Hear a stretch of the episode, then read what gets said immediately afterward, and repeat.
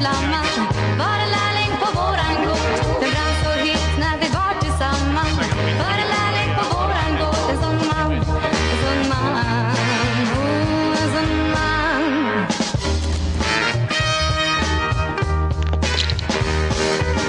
Dagen efter vid frukostbordet Så I'm going to turn that off so it's uh, not so loud. Can you hear me okay? Hello. Hello. Oh, okay. There you are. Sorry, I was I was in I was uh, um I was in my command position. I was trying to I was wheeling around the room like Admiral Ackbar. Concentrate off! Concentrate off! Yeah. All I know from him is it's a trap, so that that's as far as I know about Ackbar anymore. Uh, Radio Mysterioso here. Uh, recording? Recording. Josh is there, right? Yes. Okay, he can hear me. Loud and clear. Okay. Yeah. How, how am I? How am I? Yeah, the the level is good. Are you sitting away from your microphone is by chance, sir? I um probably I mean under a foot, so not too far away. Okay, well that's good. And That sounds good. The one thing Now I'm self conscious. Jeez. Don't be self conscious. Don't be self conscious. It's fine. Okay.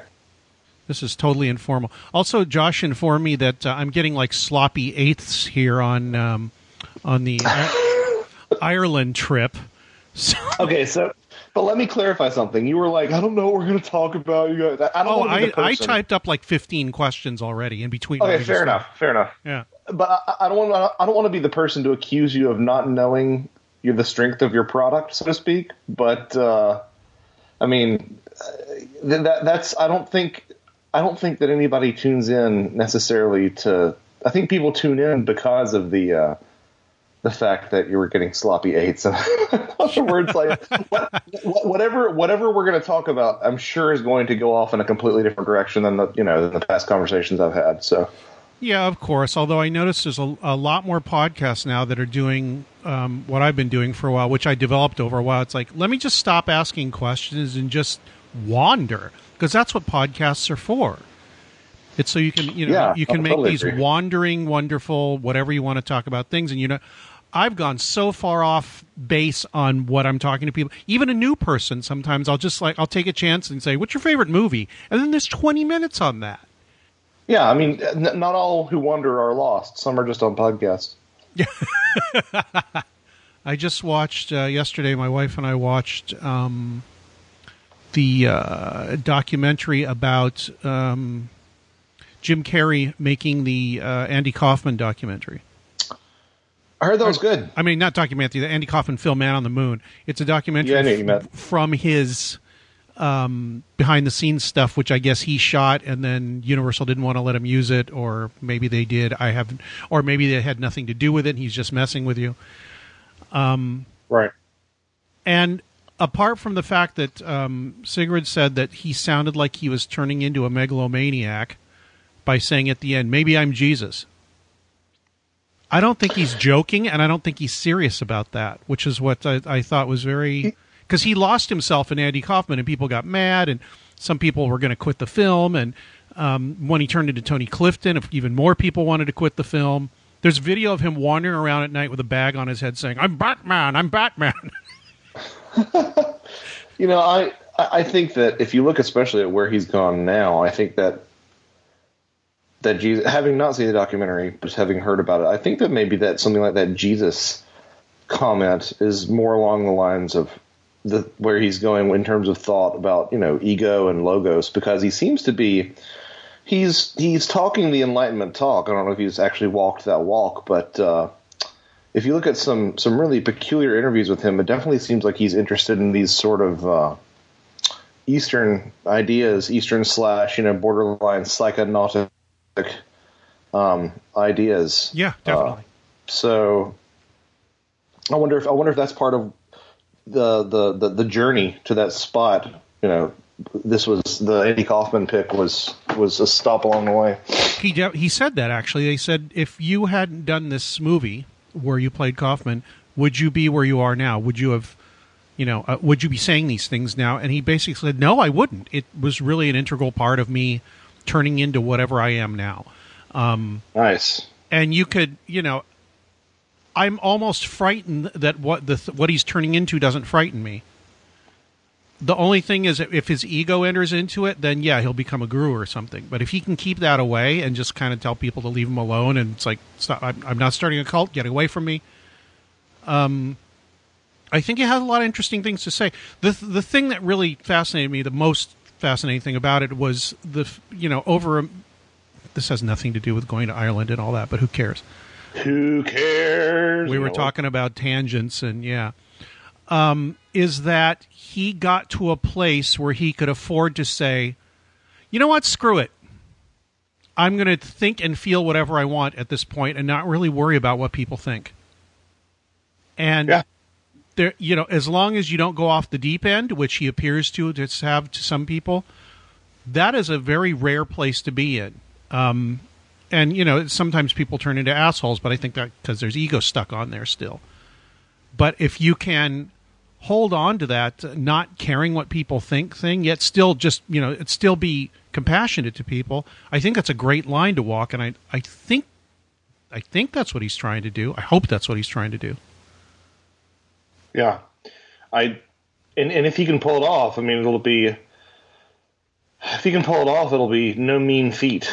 Yeah. Um, to to be a celebrity and to actually, I'm trying to think of who. I'm sure that there's somebody out there that has actually taken, you know, been a celebrity and taken an enlightenment route and not, you know, shoved their head up their own ass in the process. uh, bill murray Yeah, yeah, I'll- I'll- kind of i'd yeah, throw him in that hopper Yeah. Um, kinda yeah maybe some people that we have just disappeared are doing that. Maybe that's what Rick Moranis is doing right now. Maybe I don't know. Maybe they've you know. I, I, there's plenty of actors and actresses who've fallen off the map, and you just all they're doing is charity work now. Yeah, which I and mean, if you if if you are doing something for a living, if you don't really have a passion about acting, you're just doing it because you have an aptitude and you want to make enough money, and then you know you want to do other things. I can totally understand that uh, that that progression. You know, it's it's like it's like people who could who show up for work after winning the lottery. It's like, no, dude, that's your time to tap out. You know, Unless you really like working here. I mean, if you really like working here, Right. then go right on ahead. Um, Right. But yeah, that that's another thing Carrey addressed in that thing. It's like, what you know, if you get to the end of your life, what do you, what do you, did the, you know the basic message of a lot of people? Did you do what you wanted to? Because he said what happened with his father that really depressed him is that his father wanted to act and was sort of going that direction, and he was a sax player. He grew up um, in Toronto or outside of Toronto. Um, he said he was a funny guy, is wonderful, but then he had to become an accountant because he had a family. And then he failed at that. They didn't fail at it, but he got laid off when he was like 51. And he said, to fail at something you don't want to do, it's got to be one of the worst things that could happen to you. yeah, that's that's a pretty. That seems pretty uh, insightful. I mean, I, I can't imagine that's got to be disheartening. Like you know, I I I took the uh, I took quote unquote the easy route and it still kicked my tail. yeah, Yeah, and that the, you know all of us are on somewhere on that continuum of, are you doing what you want? If you're not doing what you want, why not? If you aren't doing what you want, you know. I used to get in fi- uh, not fights. I used to get in con- uh, conversation about this with people at work. They'd start complaining about something, or they'd say, "Oh, this sucks," or you know, "I hate my wife," or whatever. And it's like, "Well, are you happy?" And like that, the first question people go, "What? What do you mean? Am I happy?" Like, well, just step back for half a second and ask if you're happy. No. Well- well, why not? Well, I'd rather be doing this. It's like, well, why don't you start making moves towards that? Well, I've got a family and a wife. You can still do it. Just do a little bit of it, you know, and maybe it'll turn into something. Uh, I'm not a guru or anything, but it, it's you know, I was miserable for the longest time, and I thought, why don't I just try doing something I want to for a while? yeah. I, I I do think just to sort of do a, to take a uh, to sort of be a little bit of a contrarian. Go ahead, please. I think that- That's what this show's all I think- about. I think that there's an interesting, very, um, from what I understand, very, at least very Western, if not very specifically American, um, uh, fallacy in thinking that the default state of of life is happiness. Um, you know, not necessarily unha- like unhappiness is bad, and um, and you know, and and, and hating your you know hating hating your life, hating your job, etc. is bad. But I don't think it's necessarily a reasonable expectation to be you know over the moon about every aspect of your life. I think that that probably a good you know sixty plus percent is just trudging through the Yes. the doldrums of, of crap. Oh, of course it is. Yeah, yeah. It, Okay, it, I'm, I'm saying I'm saying getting as close to it as possible without saying just sitting going along on the treadmill, going, "God, this sucks. God, this sucks. God, this sucks. God, I hate this. God, I. Well, you know, do some, do a little bit of something about it. Maybe. I know it's really hard. It sounds so easy for me to just say it, but this is over a period for myself of probably at very first like six or eight years just saying, okay, I'm not going to kill myself. Let me try figuring out what's going on here and what I could possibly do about it. And even though I had a job, I didn't hate my job. I'd rather I wasn't there uh, doing audio uh, work. a lot of the times, I'd rather I wasn't there. Um, but it didn't. It wasn't torture. So I was freed up, and I had you know three days a week working. I had four days off. Um, a lot of stuff happened in those times because I, I actually chose that weirdo shift. I said, please put me on the weekend shift because I've got a lot of other stuff to do. So the weekends were dead. I had worked 12 hour shifts for three days Friday, Saturday, and Sunday. But Monday, Tuesday, Wednesday, and Thursday were mine to do what I want. And that helped a lot. So it was just, you know, just one thing. Um, yeah, we're, um, we, we could go on about this for, you know, for the entire show, but uh, uh, which opening do you want to hear? Well, you you know, um, well, I feel like I'm I'm pigeonholing myself every time, but I I got to go with that. Got to get me some of that sweet sweet anti ETH. Yeah, of course. Yeah. Here we go. No, the the whole extraterrestrial thing is not uh, not a viable solution to this. we, we need to go f- through a turning point in the study of, of this whole domain away from ideology. We're not here to prove that we're being visited by you know, aliens from this planet or that star. That may very well be true, but we have not done the basic work.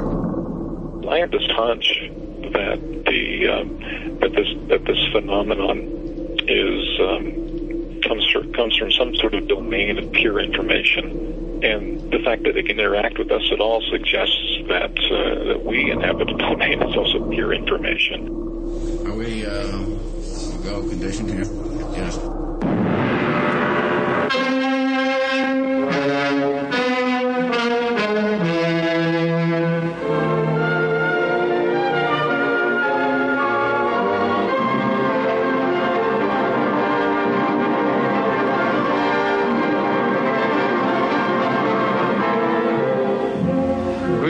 My friend. We are all interested in the future, for that is where you and I are going to spend the rest of our lives. And remember, my friend, future events such as these will affect you in the future. You are interested in the unknown, the mysterious, the unexplainable. That is why you are here. And now, for the first time, we are bringing to you the full story of what happened on that fateful day. We are giving you all the evidence based only on the secret testimony of the miserable souls who survived this terrifying ordeal. The incidents, the places. My friend, we cannot keep this a secret any longer. Let us punish the guilty. Let us reward the innocent. My friend, can your heart stand the shocking facts about Radio Mysterioso.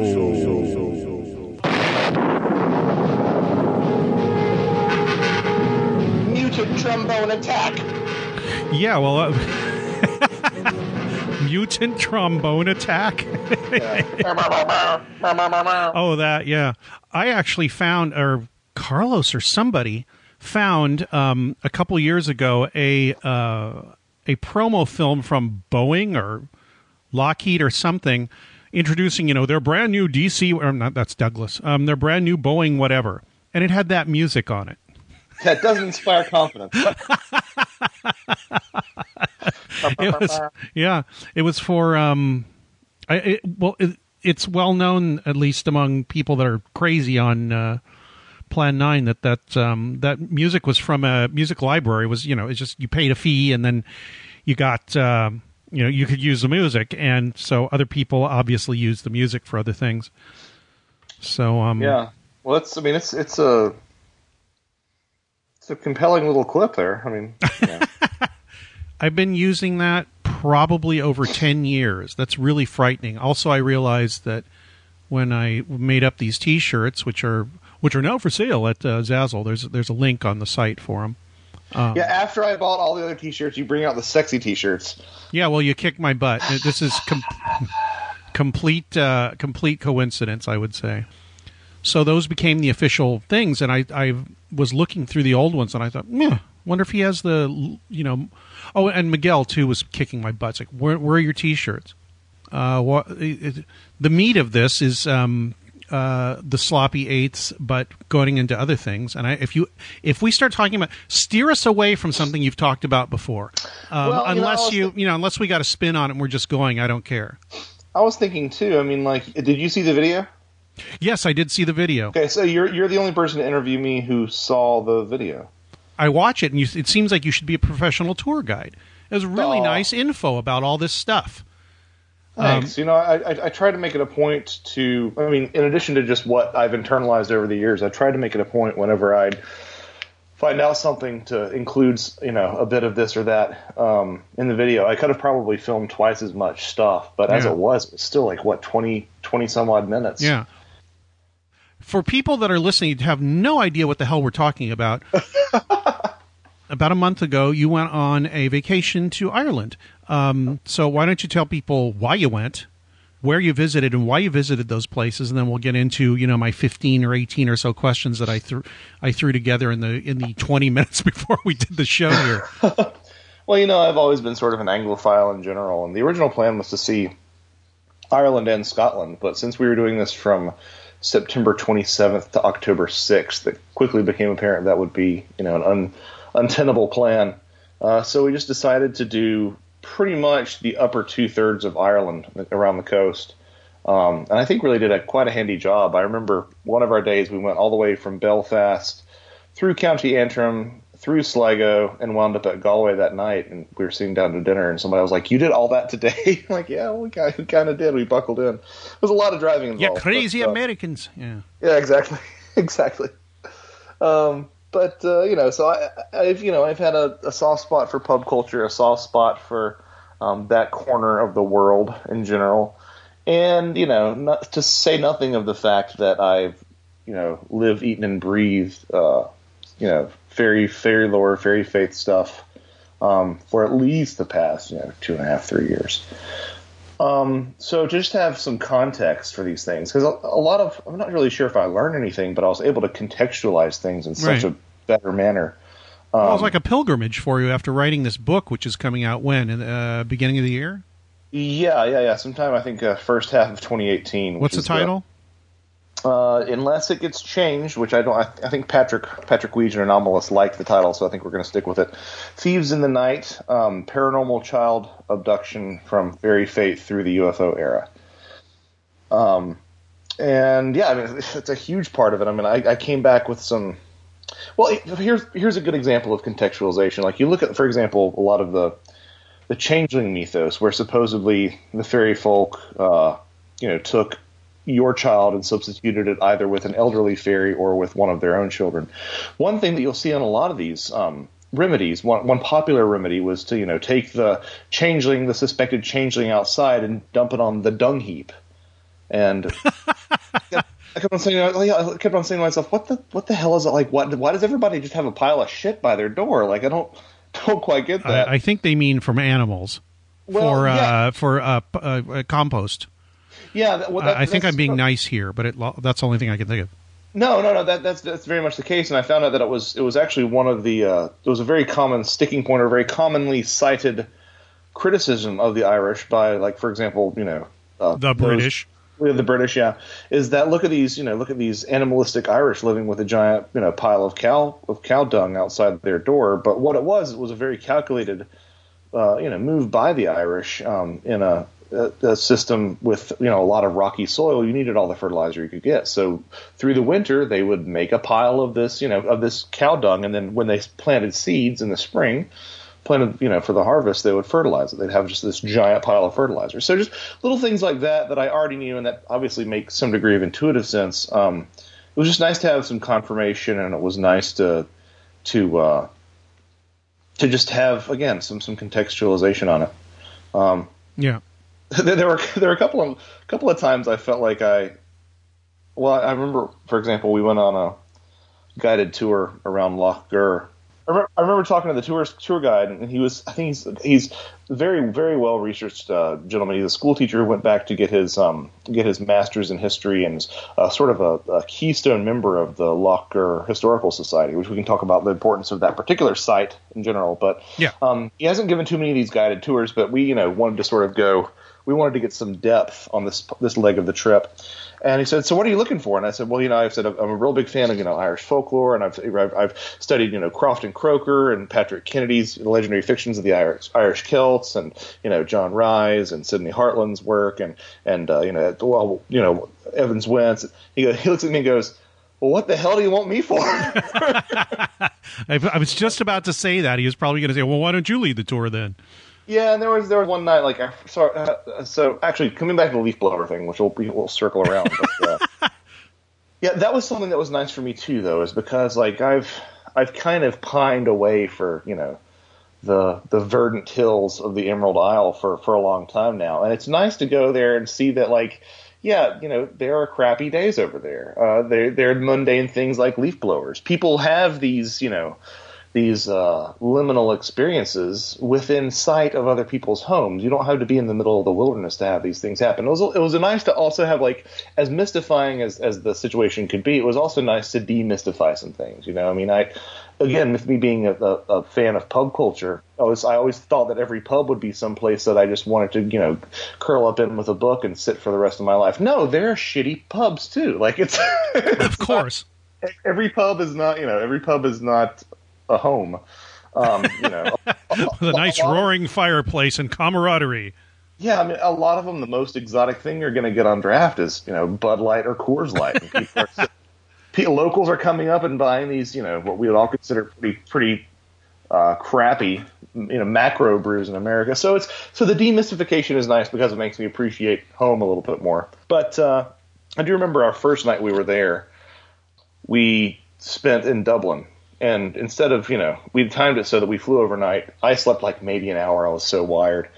Oh, I can Um, never so sleep on planes.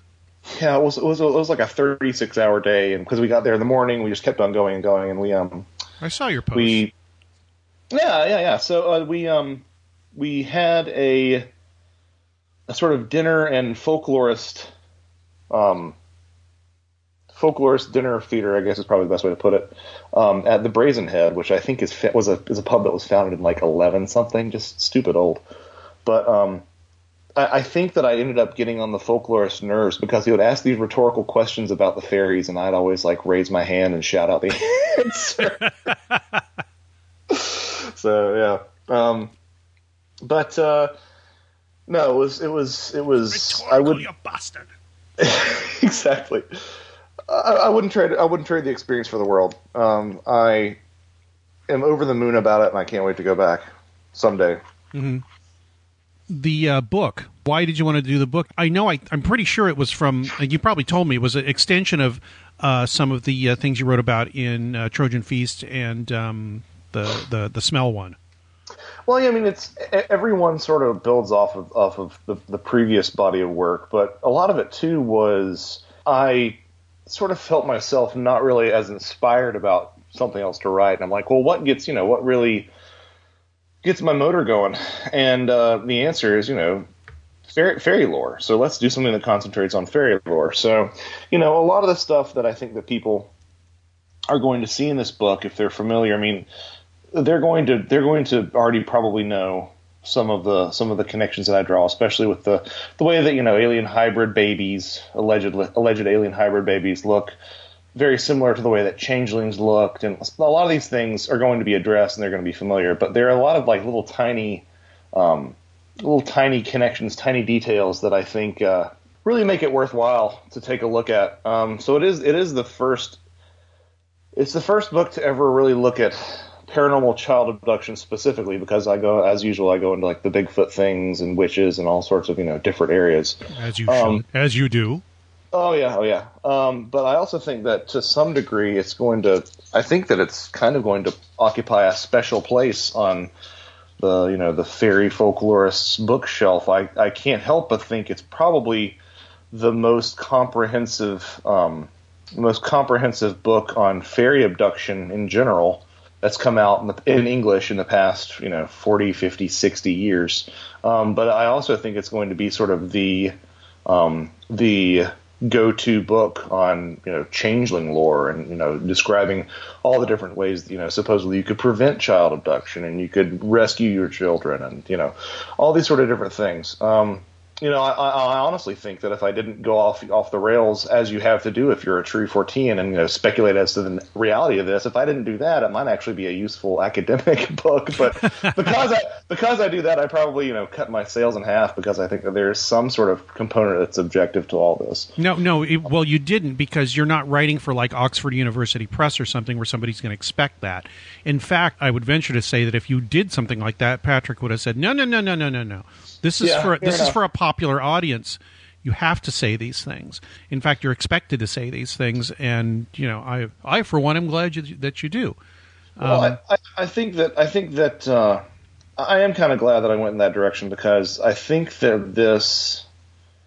I don't think that what I put forth uh, solves the missing 411 enigma, um, but I think that it puts it, it doesn't crack the nut, but it fractures the nut. If that makes any yeah, sense. yeah, totally. Um, I think that there's I think that there's a, a, a hint of something that I'm onto that has something to do with what's going on. I don't I wouldn't be so presumptuous as to think that it's the actual truth, but uh, it's a it's a working model that I think is is a is a new way to look at some of these things, some of these uh, some of these cases that are really arguably the most uh, popular subject in Forteana nowadays.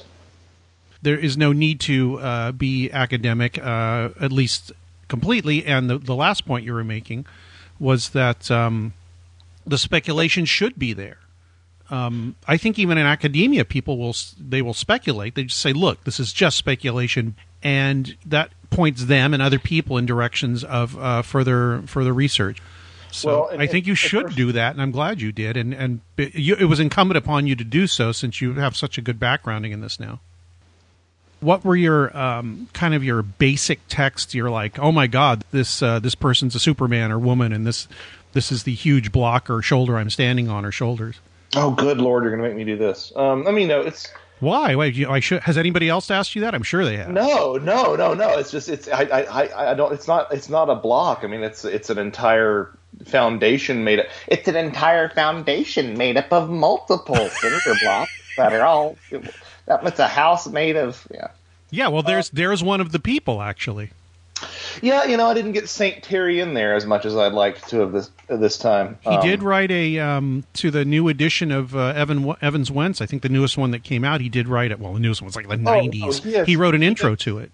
He has lots of great stuff to say about sort of. We're talking about Terence. McKenna here. If people, Yeah.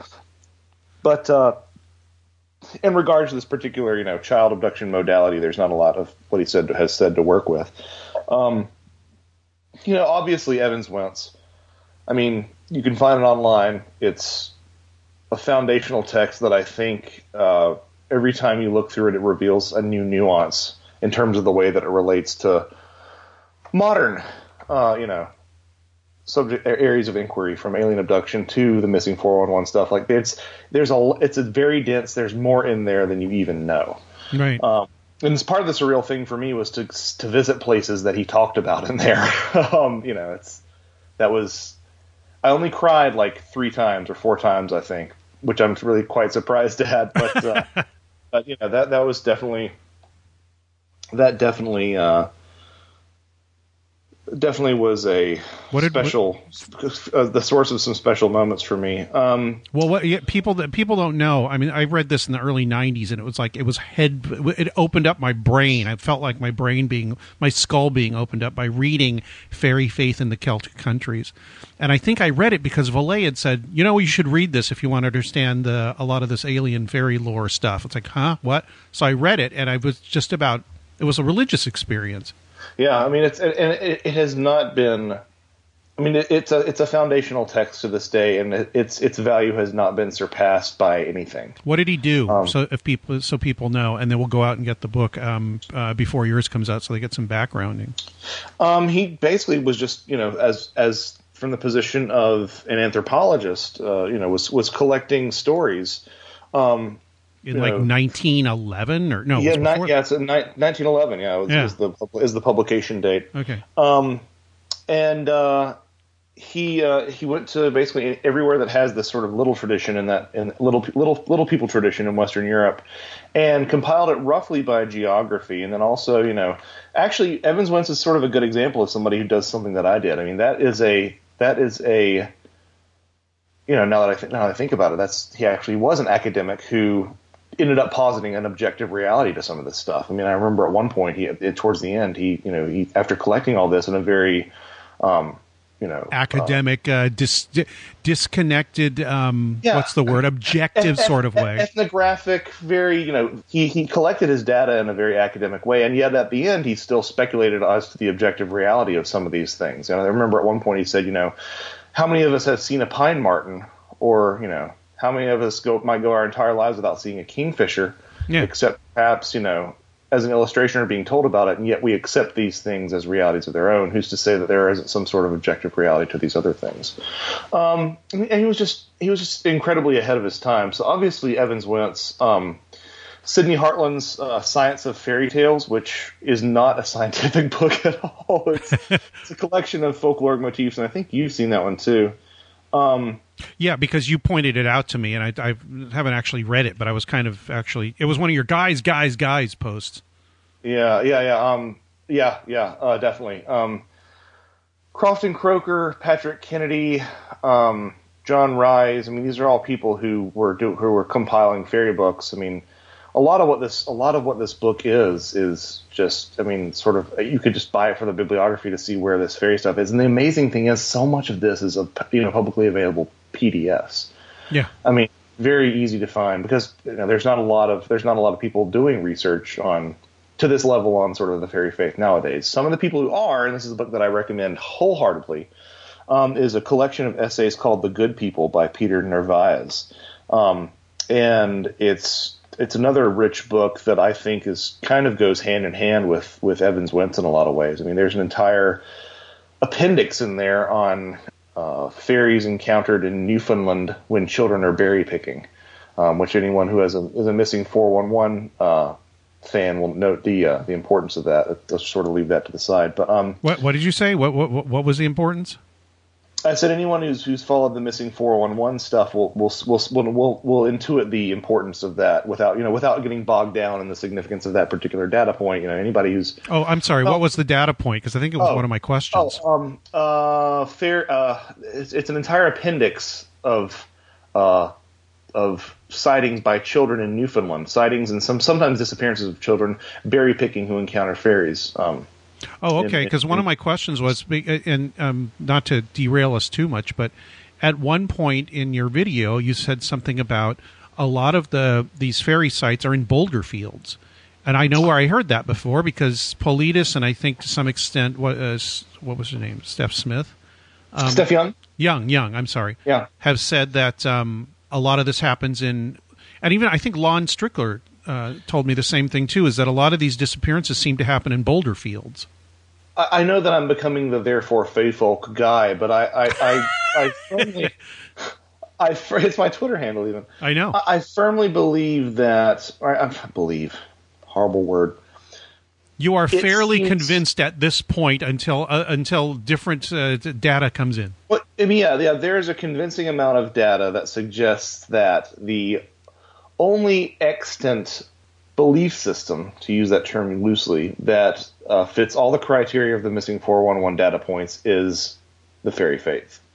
That's not me saying that there are literally little people running around. I'm saying that whatever that that whatever that set of beliefs is describing, or data, or whatever you want to call it, seems Yeah, yeah, to match yeah. quite favorably with the fairy folk, uh, fairy faith, and that interaction's been going on for hundreds of years or thousands. No, I mean no. I'm just saying that the fairy faith, the, the, the set, the data, the data set that describes whatever the fairy the fairies were Mhm. is the most parsimonious explanation for what's going on in the missing 411 stuff. And Yeah, and and it's a mistake, and I'm sure I know you just said this probably is it's a mistake to say fairies are, are making people disappear in national parks. Right, That that has nothing to do with it. What it is is there is a there there is something to examine here. Um, whether it's you know little people running around or um, something else that's maybe as yet unknown that uh, is operating under the same hmm, parameters that Well, I mean- uh,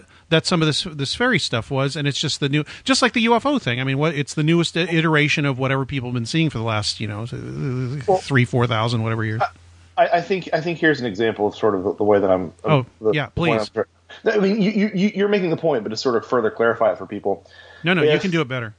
If an American Indian said that a race of half men, half horses had landed on the beach in giant wooden houses and were taking over and decimating the villages, that wouldn't be true because it's not half men, half horses. Right. It's men on men on top of horses. It's not giant wooden houses. They're they're they're ships.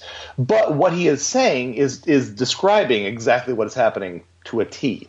So, in other words, the, the, the there's a difference between describing the phenomena and what we graft onto the phenomena as an explanation for, for what's going on. Right. Um, and I think that the, that the fairy faith is, is is describing something incredibly accurately, but I don't necessarily think that the the fairy pageantry is is spot on with what's going on. Yeah, well, we've we've uh, we take our language and our metaphors and we wrap it around whatever the hell it is that we're experiencing. That's that's been going on forever, and it seems like that's what's going on now. But because fairy faith and that kind of model for it is not in, in favor in a in a whatever this age is, people don't have any. You know, they're positing, I guess, serial killers or something. But then there's a whole bunch of them that don't really match up with that either.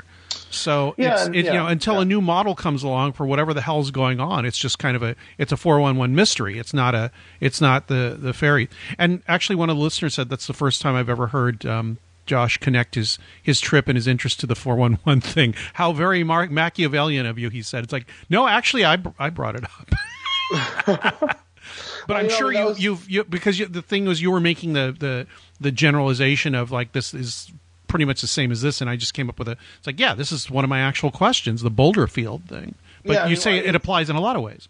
you, you can't talk about you can't talk i don't think i think it would be a glaring oversight for me to to write a book about you know child abduction and paranormal you know child disappearances without bringing up the 411 stuff Yeah. um you know and and i and i have you know had something to say on it that not a lot of people are saying so Yeah. um, but yeah, but it was it, it weighed it weighed on my mind. I mean, uh, you know, uh, we did go out one night to some fairy forts, and I did not wear my red jacket that night.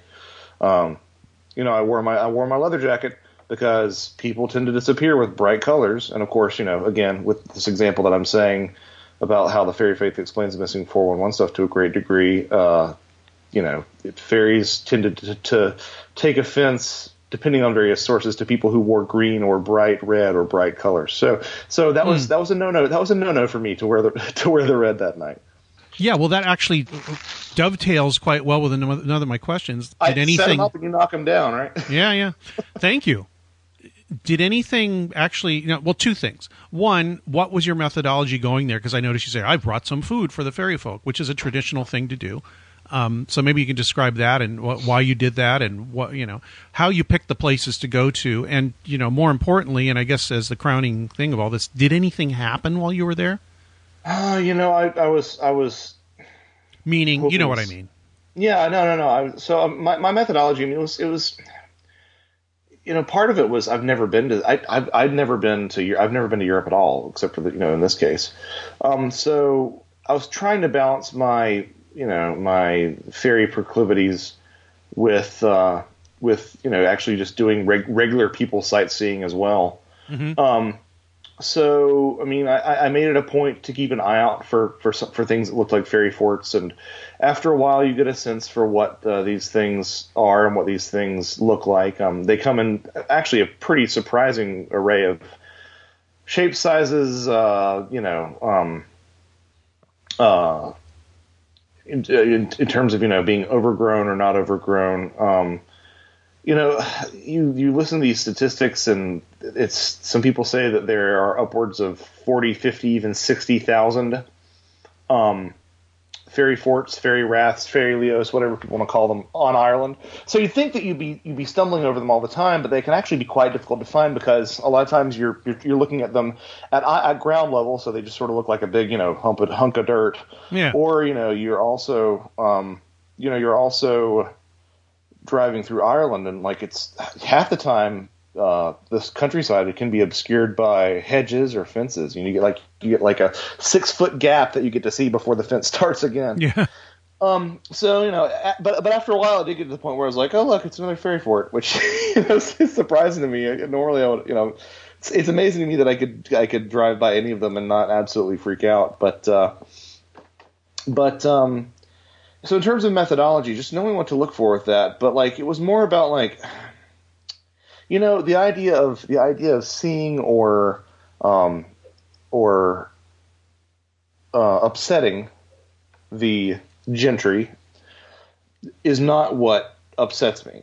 It's the fact that generally when you do those sort of things, there's bad luck. So I'm more worried about you know my plane going down the way home, or loved ones dying, or like you know uh, going bankrupt or something because I, I, I you know I, I went somewhere that I shouldn't have. Um, so you know we stayed in bed and breakfast, and I would shove a bunch of toast or bread products in my in my uh, in my Pants. in my, in my jacket pockets, and they'd be like, "Oh, you're oh, you- you're hungry for the bread this morning, aren't you, lad?" I'm like, "Yeah, that's, that's great. Bring me some more bread." Um, you know, I, I know James James Boyd was like, I was going to bring big Jim Boyd up. yeah, well, Jim was Jim was commenting on my photos with all sorts of advice, like an entire loaf of soda bread works best. I'm like, dude, I'm just doing my best. you know? um, Jim Boyd is a longtime Fortean who's associated. I get. I met him at the uh, Fort Fest in um, Baltimore in 2000. In 2000. Um, great Yeah. guy, incredibly great storyteller, and uh, I don't know. I don't think he's written anything. He's just one of those people that kind of hangs out in the background and knows everything and has the greatest stories and the best advice and all that. yeah, he's he's he's like the walking to me the walking definition of like institutional knowledge. Like he's got Right. a he's got a real good. He, he's he's been he's observed this stuff and has been interested in this stuff long enough that I would take many of his opinions uh, to the bank. Yeah, uh, but to, Um, but to go ahead with your, and we'll talk about Boyd in a second because he told me a story about what happened when he was there, and he probably told you. But go ahead with you, what you were doing. Um, so there were a couple of different different places that I wanted to make sure that I saw some stuff uh, from Evans Wentz here and there, some stuff that I'd seen. Um, but again, like I mean, there there are plenty of very well known fairy sites that I didn't get to see, and there are some obscure sites that I did get to see that aren't talked about. So just trying to find and walk a balance between uh, between the two of those. Um, but uh, you know, whenever uh, if if it look if it was something there that there weren't a lot of tourists tromping through, um, I made it a point to not tromp through. But if there was something where that was open to the public, I feel like if a, if a if a location is almost sullied by that much tourism, it's probably okay. It's probably okay to walk into the fairy fort at that point, you know. Um, so I tried to walk that line uh, between the two, and I have to sneeze. So give me one second here. He's got a sneeze button. And of course, it didn't work. I didn't sneeze, so I just Yeah, you got a sneeze down. button. Actually, uh, Jeff, one of the listeners said on one, on one of the other shows I listened to, a couple of the listeners were throwing fits about Josh trespassing on private property to gain access. So wait, so there were actually people mad at me about that because Yeah. Because Oh, people jeez. like to be self righteously indignant. Um, also, there Yeah, are a well- lot of people that love to be outraged and pissed off, and I think it's mainly it's it's player hate. Anyway, Well, ahead. you know, my, my thing was I, I would like to see those people in a situation where they literally don't know if they're ever coming back to this place again, and they see something that they've written about their entire life, and you know that your intentions are good, and you, you know, it, it was something that I, I could not, I could not let pass me by. Um, right. Uh, oh, I've trespassed a gazillion times to get to something that I wanted to see that I'd written about, or that somebody wanted to see, or I was with somebody. We look at the thing and then we leave. We don't Yeah, tromp anything that, down. yeah. We don't, you know, we don't smash anything. We don't uh, leave graffiti. We don't uh, cut. You know, if you can't get in, you can't get in. But if there's an open Yeah. door, it's like, well, let's take a look at that. Well, and to be fair, like I, you know, it was not like I didn't pay a price for my trespassing. Like I grasped uh, an electric fence and I stepped in cow shit, so I think I paid my dues. You know? um, uh, at the same you know, time. yeah, it's uh, it, so anyway, I'll. I'll, ahead with your your methodology and experiences. Um. So, uh, yeah, just trying to find, and also trying to make, you know, plans play well. Um. You know, hitting hitting certain sites on the way to and from uh, other other spots. Um. Yeah, I mean, you know, just just just just just trying to to find a, a good way to to make that to, to, see these sites without going completely out of the way. Um, and What also trying to sort of get a mixture of different. I I was just going to say, also trying to get sort of a mixture of, of the different types of, of, of sites that you that you see. Um, and you know, some of it was. I mean, some of this stuff is kind of hard to find because it is for everyone there. It's pretty mundane. I mean, it's it's it's almost like. Um, I'm trying to think if there's something analogous here. In, in, Uh, in, people uh, come to L.A. and they want to see the uh, La Brea tar pits. Hope you kids are happy. Um, no, I mean, but it's, It's just right next to them all the time, so it's no big deal. And people come and it's like, "What are you so excited about?" Uh, Well, yeah, but- yeah, because exactly. I don't live right next to Cape Canaveral and see rockets going off every day. That's why.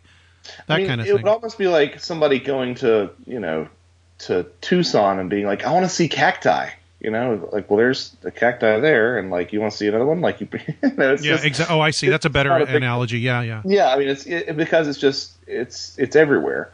Um, uh, but it's you know it's also interesting to me that a lot of these sites, like I guess because they're so you know ubiquitous, um, uh, you know a, a lot of these sites are open to the public 24 7 365 um, which you know from somebody who is interested in 14 things i wish there were more sites like that in america i mean I, in, in the next couple of weeks i'm going to be going up uh, there's a series of uh, very very prominent well preserved uh, burial mounds uh, just about less than an hour north of me um, that I'm going to go see. And I'm thinking to myself, man, it would be really cool because you look at these things and they look exactly like some of these, you know, burial mounds that you'll see across the world, especially in the British Isles. I'm like, man, it would be really cool to go there at about 11 o'clock at night. and never mind because, you know, it's, it's only open until 5 o'clock or whatever. But, you know, one of the sites that we went to, Knocknarea, uh, the, the, the Queen Maeve's tomb, which is this giant stone cairn at the top of a hill, um, a rich historical legacy heritage site is open for people to come up there and camp if they want to, which is like such a, an incredible opportunity for people who are interested in these sort of things to have. And I wish that, I wish that, I don't even think that people are uptight about this sort of things around here. I think that it's more along the lines of we as a, as a, uh, as a country, as a people, are mature enough to handle that sort of that sort of access and that sort of responsibility. Yeah, exactly. I, I've I'm actually in a group called um, Explorers of the Mojave Desert, and there's been a lot of threads there recently about, you know, how much access should there be because everybody we know goes out there with the, like, and comes back with three or four, whatever, fifty gallon garbage bags full of trash they found out in the middle of nowhere.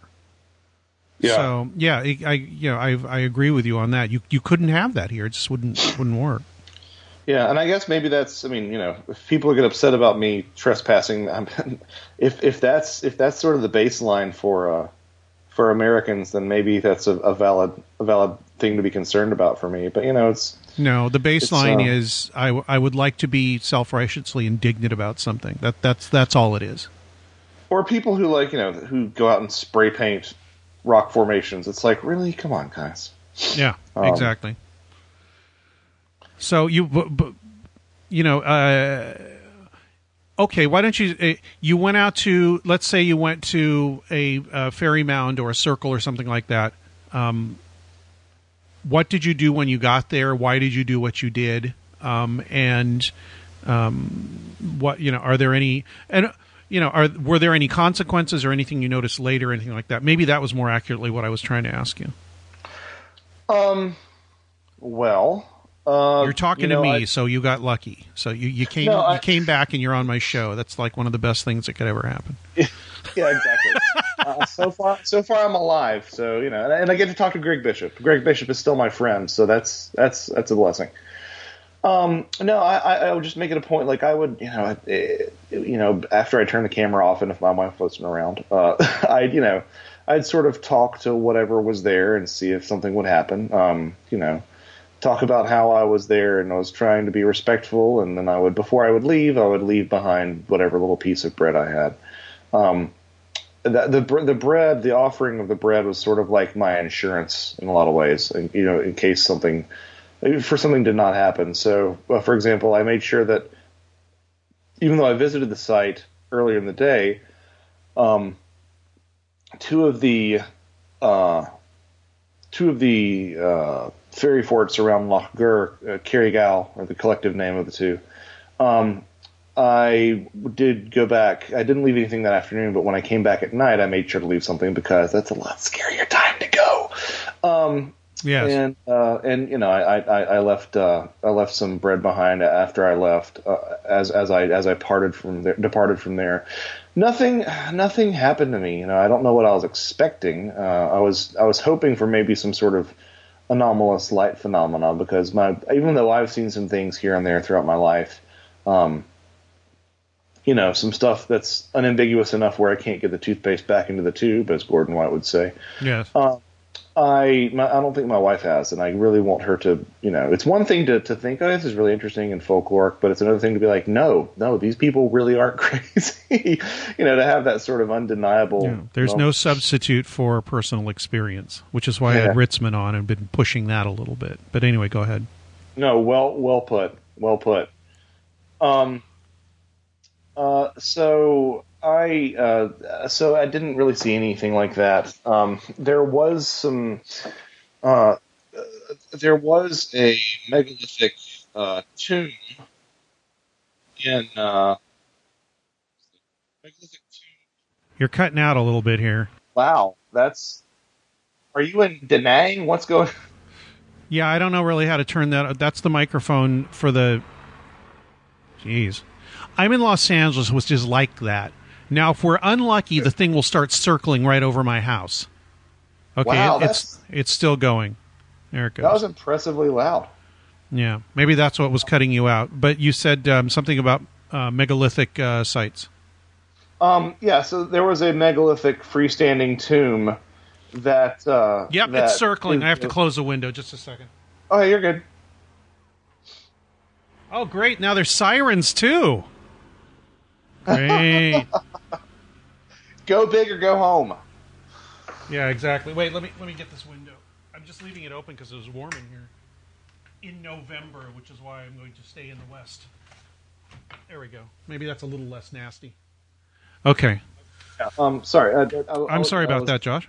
No, I was, I was. I mean, part of me was just wondering. I mean, I, knew, I figured it was a helicopter on your end, but uh, I was trying to push through because I was like, maybe, maybe, maybe I'm the only one who hears it somehow. I don't know. Oh no, Um, no, I, I could hear it fine. In fact, it might have been what was messing you up because it was trying to fight whatever was coming through the mic. Yeah, they're circling right over the house. I can hear them. That's great. Anyway, because it's because you're going to reveal the fairy the fairy folk agenda. I guess. Well, the lights aren't shining down yet. As soon as as soon as you say, you know, as soon as you uh, come up with the secret, the lights will like come right through my window from the helicopter. Um, and I, we've completely derailed you. You know, sometimes I toy with the idea that there's so much government suppression uh, regarding those with an interest in the ETH simply because they're trying to convince people that they're on the right track. like that's the reason. Because sometimes I, I have this, I have this like uh, this. Oh, I see what you mean. Like, Yeah. let- it's it's that old um, Whitley Strieber thing that uh, don't believe in them because it gives them more strength. Well, yeah, like Well, sometimes partially, sometimes but it also gives you know the, the it also gives the people that don't believe the normal BS or the, the normal of whatever the explanation for reality a, a chance. It, it means there's a crack opening, and that they can't have that. Yeah, that's that, that's that, that's that's that's well put. I mean, sometimes I feel like I haven't gotten my my ufologist card because I haven't been harassed, you know, yet. Um, but at Yeah. the same time, you know, it's but it's like maybe you know maybe it's because I don't know. Well, I've never been harassed really. I mean, I've been I've been frightened by things people said, but I've never had people. Well, I did have weird phone calls and people stopping in front of my house taking pictures and, and mail being opened. So I guess maybe that's part of it. Yeah, that's that's strange. And I'm not, you know, good lord, I'm not asking to be harassed, but sometimes it's like, am I on the right track? Because nobody seems to give nobody seems to be, you know, concerned about it. Yeah. Uh, did, uh, did you want to finish the thought that was derailed by the uh, helicopter, I, or what, what what was the thought? you said something about megalithic sites, and I was going, "What is that Oh, damn yeah. sound?" Because you got cut out. Yeah, so there was a there was a freestanding megalithic tomb that was that definitely had the most uncomfortable feeling of anywhere that we went. Um, so that was peculiar. The other thing was um, the one thing that that happened to me that's probably for me the most most interesting thing uh, that occurred to me was the the largest stone circle in Ireland uh, is there at Loch Gur, and Loch Gur is special because it's uh, allegedly it's one of the uh, it's allegedly it's one of the um, one of the entrances to to fairyland there, um, and it's it's just it's it's it's lousy with uh, with you know prehistoric sites. I think it's been continuously habited inhabited. The area has been for about eight thousand years, um, and it's like you know there there are you can you can throw you can, you can throw a rock and hit a stone circle, um, you know anywhere, but uh, it's um. So the largest stone circle is the Grange Stone Circle. It's 400 years older than Stonehenge, and some of the stones, some of the large stones, came from about three miles away. Um, originally, it was just a uh, it was just a earthen earth, earthen ring, and then the, the stones were added to it later. Um, it's 113 stones, and it's 150 feet across. Um, it does have an align, does have some celestial alignments that are that are quite important. Um, not solstices, even though some people claim that they're the solstices, but they do. Um, the sun does rise through the entrance on quarter days. Um, Uh, equinoxes. no, not equinoxes. It, it's it. A lot of people say that they're equinoxes, but these are quarter days. So like May first and August first, they're days in between equinoxes. Oh, okay, okay. Equinoxes. Um, uh, and this is all information that I got from our lovely uh, tour guide, uh, Michael Quinlan, who spent about 40 minutes with us just, you know, sitting, standing there in this stone circle. And, uh, and he, uh, was talking about, you know, nobody, no one really knows what a lot of these sites are for. A lot of them seem to have some sort of ritual use. He said, he said, he said, uh, he said, you know, I, I don't know how much stock I put into it, but, uh, there was a psychic here who said that she had a vision of, uh, of a stone altar over there by you know he pointed to a to a where a tree was um, and saw a you know a young woman sacrificed by some people who looked like you know long bearded druids who sliced her throat with their canine teeth um so you know in, in a lot of ways I believe Good that one. more Whoops. Hey, good one. Oh yeah, in a lot of ways, I believe that more than a lot of you know somebody come in there and been like, "This is a site to raise your vibrations, and your frequency is going to be elevated by Sandman." Yeah. But then he goes and says, "He says, are you fam-? He goes, are you familiar with ley lines?" And I'm like, "Brother, am I familiar Oh, with ley lines?" Um, and he says that you know he says that he's seen many a dowser go to this spot and just have their their you know their rods go crazy. Um, it says that he, himself, and this is you know this is this is like a, a retired school teacher who, like I said, went back to get his master's in archaeology. Um, and he said, you know, he said, I, I definitely believe that there's something to that here. And he made it a point. And I'm so thankful for this. He said, he said, I want to. I'm making it a point, and I, I want to. Um, I want to. I want you both to have some time in here to just stand, Yeah. circle without me around, just the two of you, um, and just see if you feel feel anything come over you. And he says sometimes there, there's a, there's a large rock there that's called uh, uh, it's Crom Dubh or something like that, which means um, the dark one, and it's it's based after Great. a yeah right. It's it's, Oh, it's let's just stand right next to the dark one. it's it's like a 13 foot tall stone, weighs you know several tons, and uh, it's the the dark one in Celtic mythology was a uh, was a figure that allegedly brought uh, brought grain to the Celtic people. So Oh, okay. it sort of feels that sort of Promethean sort of role. Um, yeah, it's a, it's a lot it's a lot less more benign than what I originally thought Okay. the dark one. Um, and he says if you touch your if you close your eyes and touch your forehead to this, some people sort of feel charged and or energized by this sort of by doing that. Right. And you know, I'm I'm I'm, I'm I don't don't get me wrong. Like I I I, I do want to believe um, in these things, but at the same time, I have enough of a skeptical bent that I I I'm going to self filter and self and overanalyze Right, something. right, like exactly. I do exactly the same thing, probably to my detriment, but also it's just kind of like, look, I don't want to go off, you know, half cocked about something that everybody else is going, what, what? I, I feel nothing. I don't know what's going on here. So, but if I truly have something happen, I'm going to say something. Go ahead. I did what he said. Um, I went over there, put my forehead to it, nothing happened. And I said, let me just try to clear my mind and do it for a little bit longer. And I had the distinct sensation,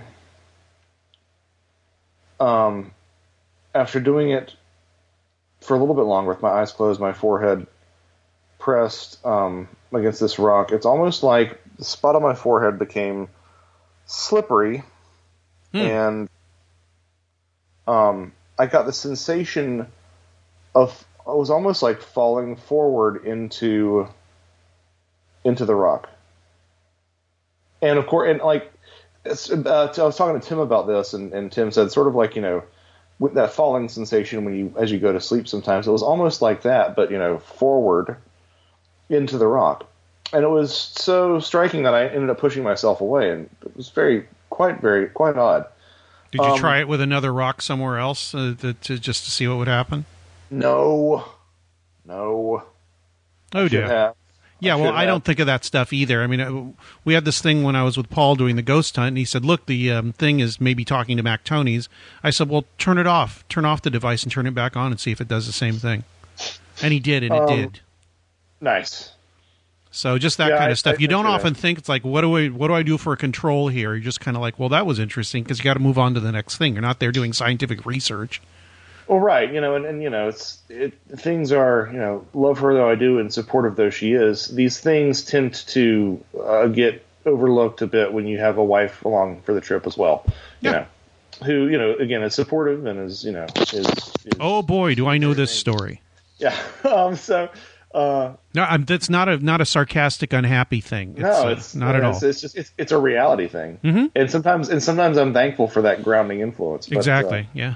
Um, I did come back later that night, so we we did a lot of we did a little mini mini mini revisiting of the sites we'd seen earlier in the day. We saw them. We went back and saw them at night, um, and uh, I uh, did the exact same thing, and the exact same thing happened to me, and the exact same thing I pushed myself away.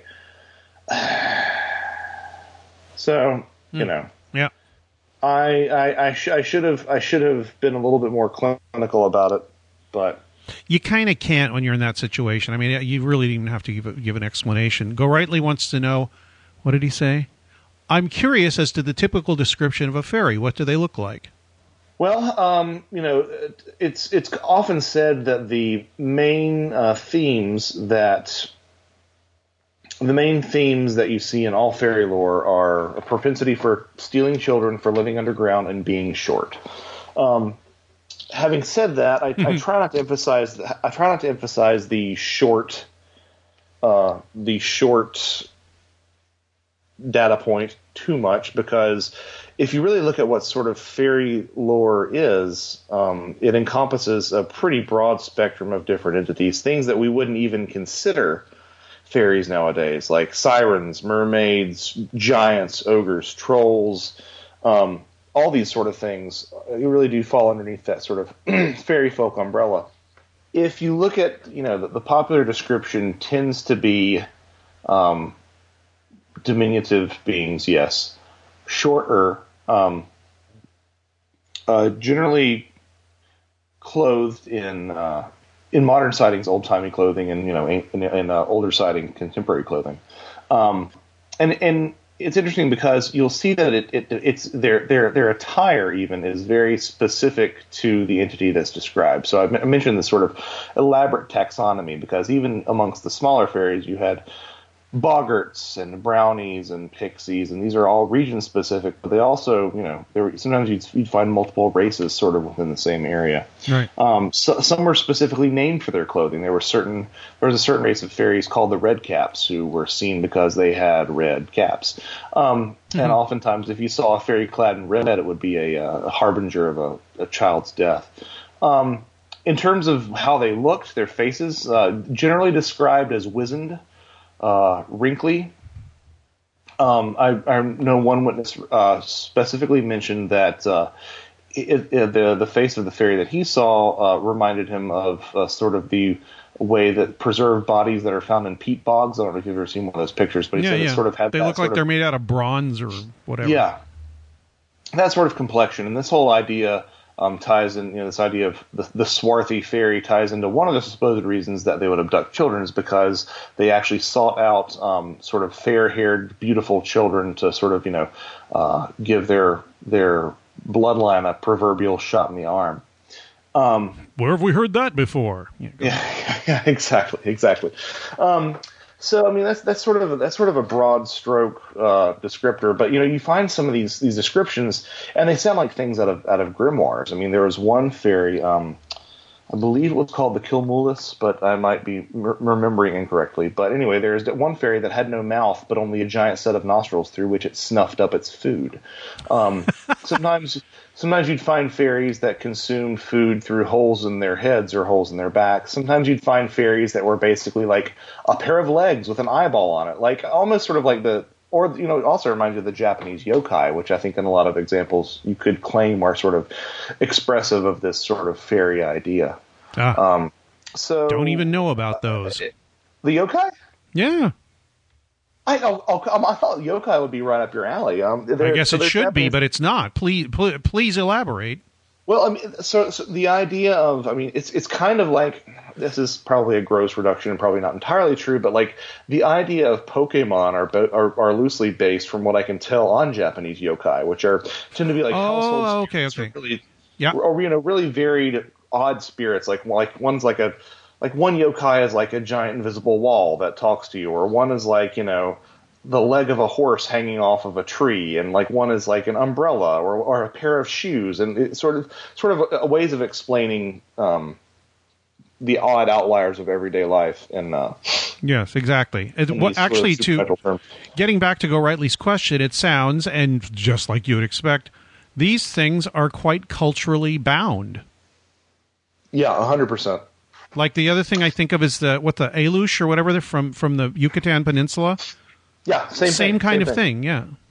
Yeah, I mean, like, so if and a, a good chunk of my research in the next book goes into um, taking a look at paranormal child abduction from cultures all around the world. So, I mean, you have certain, you have the Pamerikatwefe of uh, Aboriginal lore, which are again these short beings that inhabit some sort of other realm and are only seen by children or by pets. And they, to adults, they appear as sort of shadows just moving out of the corner of their eyes. Um, You have the Jamaican Duppy lore, which is basically a, a transplant of the uh, of the English uh, folklore. You have the Yacyretary of Argentina. You have duendes in uh, in uh, certain South American countries. You have Chaneques in Mexico. Um, Africa has a couple of different uh, a couple of different fairy folk, including you know uh, what can be argued as a variation on changeling tradition. Uh, the Middle Eastern jinn share a lot of things in common with uh, with with the fairy folk. I mean, there's there's there's explicit changeling. There are explicit there are tales that you will read of jinn changelings that sound like they came from Ireland. Like everything about it is just spot on, almost exactly the same. um, so uh, you know, so it, it, it really does seem the, the thing that because I see where you're going with the cultural spec, spec, specificity. Yeah, thing, well, of I- course I'm going to do that. No, no, no, and I, I I'm 100 percent on board. The thing that makes me it gives me a little bit of a pause is why are there these recurring motifs of short stature, of abduction, abducting children, of living underground? It seems that that to me implies that those are the obje- objective. Um, components of whatever this phenomena is doing that there's something Oh no, no, I, I I would say that the the, the, the, the particulars are different, but the, the basic things seem to be the same because we're human and we see things basically in the same way on a basic level, spatially Yeah. and all that. Yeah, I guess that's what I was getting at. Is like, what does it mean that these basic things are the same? Like, it's it's it's it's interesting. Right, Um, right, exactly. Why are there pyramids everywhere? Why are there, you know, uh, what what is the you know the connecting link? What is the nexus of all these things? Yeah. Um, besides the human mind, I mean, what what about the human mind makes us see makes the makes these things appear to take children, or is there an objective reality to taking the children and all that? And I'm, I'm sure you address that in in this book and the next one. Yeah, it was it was a uh, it was tr- trying trying to find some sort of means to at least give some sort of passing possible explanation for that was a little bit of a little bit of a, a brain teaser, but uh, to to dwell on on on on Goratley's point a little bit more too. Um, I think we under There's, there's other questions from the audience as well, but please oh, go ahead. jeez. Okay. Okay. I'll, I'll I'll be quick with this last thought. There is this weird. I I think we underappreciate how much um, uh, fairy lore is represented in in Sasquatch uh, tales. I mean, if you look at there are there are there are British Isles analogs for large hairy fairies that sound exactly like Sasquatch stories, and something that- Something that I found really interesting is that there is a type of solitary fairy in the Scottish Highlands known as the Ghillie Dhu um, that generally leaves everybody alone. Um, but it's often large and shaggy and covered in, in detritus. And this is where we get the term ghillie suits from. So the, the suits that snipers wear that obscure their form are, are named after the Ghillie Dhu, this, this type of Scottish fairy. And the connection between the Ghillie Dhu and, and depictions of Sasquatch is not lost on Australian special forces who call their Ghillie Dhu suits Yowie suits. After the, so, and you look at like one of the things that you'll find in fairy lore throughout the world is this idea that fairies will become bored and braid the manes of horses. And guess what? People accuse Sasquatch of doing. Oh, my horse's manes are braided. That's that's Bigfoot behavior. I hear this all the time. Um, so uh, I, I think that I mean, again, I don't think that Sasquatch is a fairy, but I think that there is a, an explicative power in viewing it through these worldwide traditions of the of, of of their efforts to describe the other. Right. Yeah, because it, as we're talking about earlier, um, and I'm thinking while you're talking is uh, actually I said it. Your your your language. Um, your language and the way you think about things are the lens through which these weird things happen, um, or Yes. are described, or maybe become reality. So the language and the and the iconography and the and the culture traps us. But um, so who knows what's behind that? Our description of whatever it is. But yeah, as you look into it, you find that you know there's some similarities all over the world. So, what well, what's your idea? I will get to the listener question, but what's your idea about an objective reality to it? Is there you just really can't say, or Um, I mean, I or whatever is not an objective reality, but whatever is behind the perception. Well, this is so. This is my uh, this is my question from Paramania 2016. Right, gun to the head. What what's going on? Yeah. Um, you know, I if I said if I said that there is a strong spiritual component, people are going to you know people knowing that I'm a Christian are probably going to say or are going to make an assumption that I'm lumping it into this narrow Judeo-Christian good evil dich- dichotomy, um, which is not what I mean at all. Um, I think that there is plenty of room for free agents, so to speak. I, I tend to take a more sort of almost goetic view of there being um, there being sort of a spirit ecosystem, or what we would, for lack of a better term, call a spirit ecosystem um, uh, at play in the world around us. Um, I am not. I mean, who knows? That might mean something that's interdimensional. I don't know. Um, but Yeah, here we are with language again. Yeah, yeah, exactly. Um, and so that's that's sort of where I am right now. Um, I'm big into the idea of uh, of psychopomps, which I don't know if you're familiar with that term, but Yes. um, well, please. Okay, yeah. Uh, okay. Um, so, yeah. So it's the idea that these are intercessor spirits. That if if if a shaman, if a shaman intercesses in the spirit world on the behalf of the human world, then you could almost say the reverse function is is inhabited by psychopomps. They are spirit world inhabitants that intercess in the human world, often at points of transition, especially um, points of death. Again, not unlike the shaman. Um, that sort of act act in our world on the behalf of what is known as the spirit world. So, and again, if you look at sort of what psychopomps tend to be, like these are a lot of the same sort of sightings of animals that we see um, around or uh, not around, but associated with with uh, you know the, the alien phenomena. I mean, like the, the the fact that the owl is a psychopompic figure in so many uh, in so many different cultures, especially certain Native American cultures, Right. um, and that the owl is so commonly seen in alien abductions, I think has some has some real worth to it. Legs. Yeah, it's got legs. Um, so that's that's sort of where I am. Um, you know, I, I I have warmed up actually to as as anti ETH as I have been. Um, I have definitely warmed up to the notion that uh, it is possible, perhaps even likely, that there has been a there has been a, a some sort of form of visitation by extraterrestrials in the past, but I do not think it represents sort of an ongoing uh, phenomena.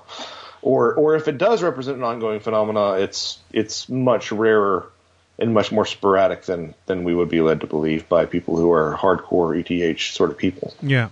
Well, I I think I've made this point before. I, I say anti ETH, and it's in the it's in the Buddhist tradition of you will say something that goes completely in the other direction in order to correct the mis the mistaken concept that it's all the one thing. It's not because I don't think it's that one thing. It's just to de-emphasize it. So when Oh, I say right. anti-ETH, it just means I'm trying to de-emphasize it for myself. And it's not like you people are wrong and you're on the wrong track and you're stupid. No, it has nothing to do with that. It has more, more much more to do with let's look at other avenues here while not throwing everything el- uh, that in the trash. Look at other stuff and see how it works with it or is different from it or whatever. That that's my idea, and I know you're on board with that too because that's your you know that's what we've been talking about for the last hour and a half. Oh yeah, and I've I've I'm very much of the idea that part of what we're seeing in the skies, especially when there's not some sort of associated abduction experience, is probably unorthodox aircraft, is probably uh, undisclosed or undiscovered uh, natural phenomena, and is is you know might be might might be you know might be partially a representation of this uh, you know cultural poltergeist thing that you know Eric drum that Eric Ouellet is beating. Um, I, I think that I think there's a spectrum of of possible answers or even likely answers, but I I do at the same time think that if you're looking at something like specifically the obje- uh, the the uh, the uh, abduction phenomena, that uh, that doesn't that doesn't scratch my ET itch like it, I think it should to, to be able to prop up that particular Right. theory with you know in good conscience. hmm Uh, listener question: Jeff Jeff asks, "I thought fairy women were women were us- were unusually attractive." Yes, part um, part of the uh, part of the the lore, at least in um, in Western Europe. Yeah, um, no, no, they are, and, and you'll find uh, that's another compelling thing that you'll find is often the, the queen of the fairies. It sort of goes back to, to Adam's question. The queen of the fairies was often taller than the other fairies and was often very beautiful and sort of was leading them. And you'll find that sort of same idea echoed in, you know, modern abduction lore, where the tiny worker greys are supervised by a taller, you know, more lithe, pleasant Yeah. gray.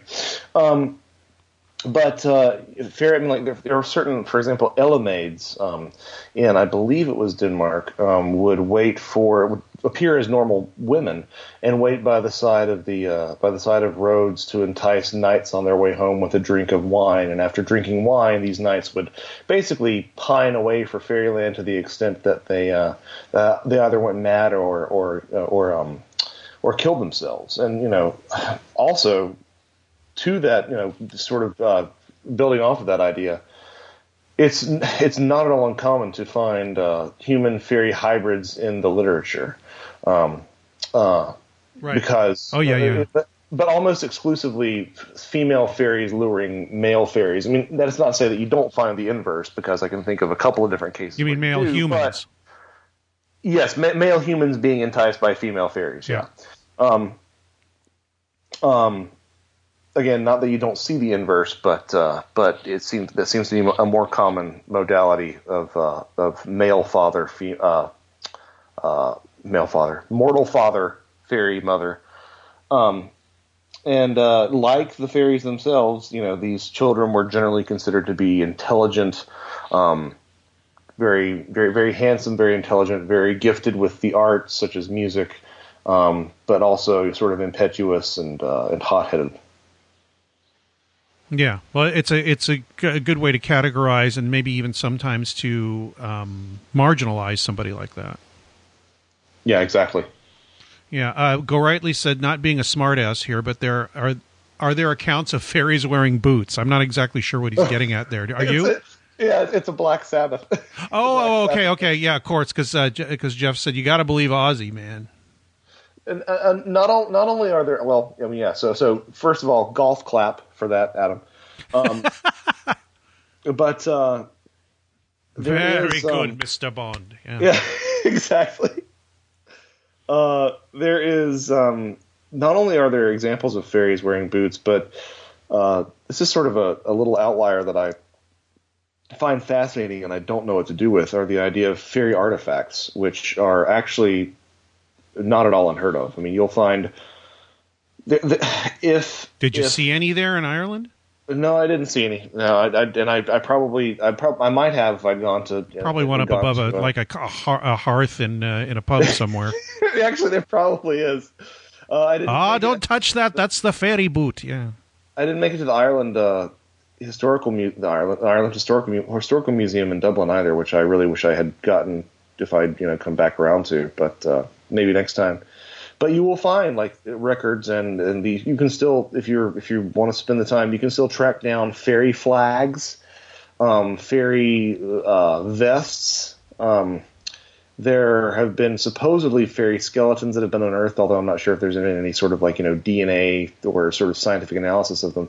But also you can find fairy boots, which are extremely compelling for when they were found because they're often threaded with the tiniest little bits of um, bits of uh, of of of uh, Gold and silver really- thread. well, I mean, well, well, yeah. Um, so, uh, what's the word I'm looking for? Like if you were, uh, I guess leather, leather. Uh, lace or Leather- sinews or or um, Yeah. yeah.